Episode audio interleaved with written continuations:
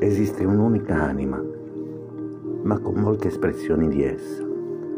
Questi aspetti singoli dell'unica anima cercano sinergia, armonia, espressione gloriosa ed espansione.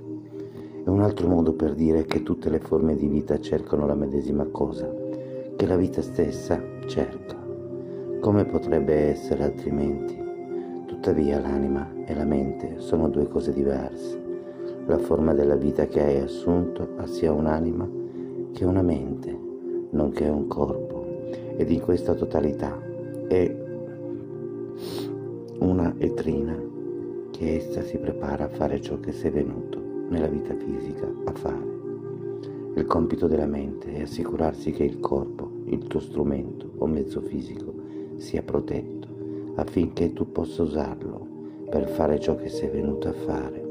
Il compito dell'anima è assicurarsi che la mente sappia sempre quello che sei venuto a fare e non rimanga prigioniera del suo mondo immaginario. Neil Donald Walsh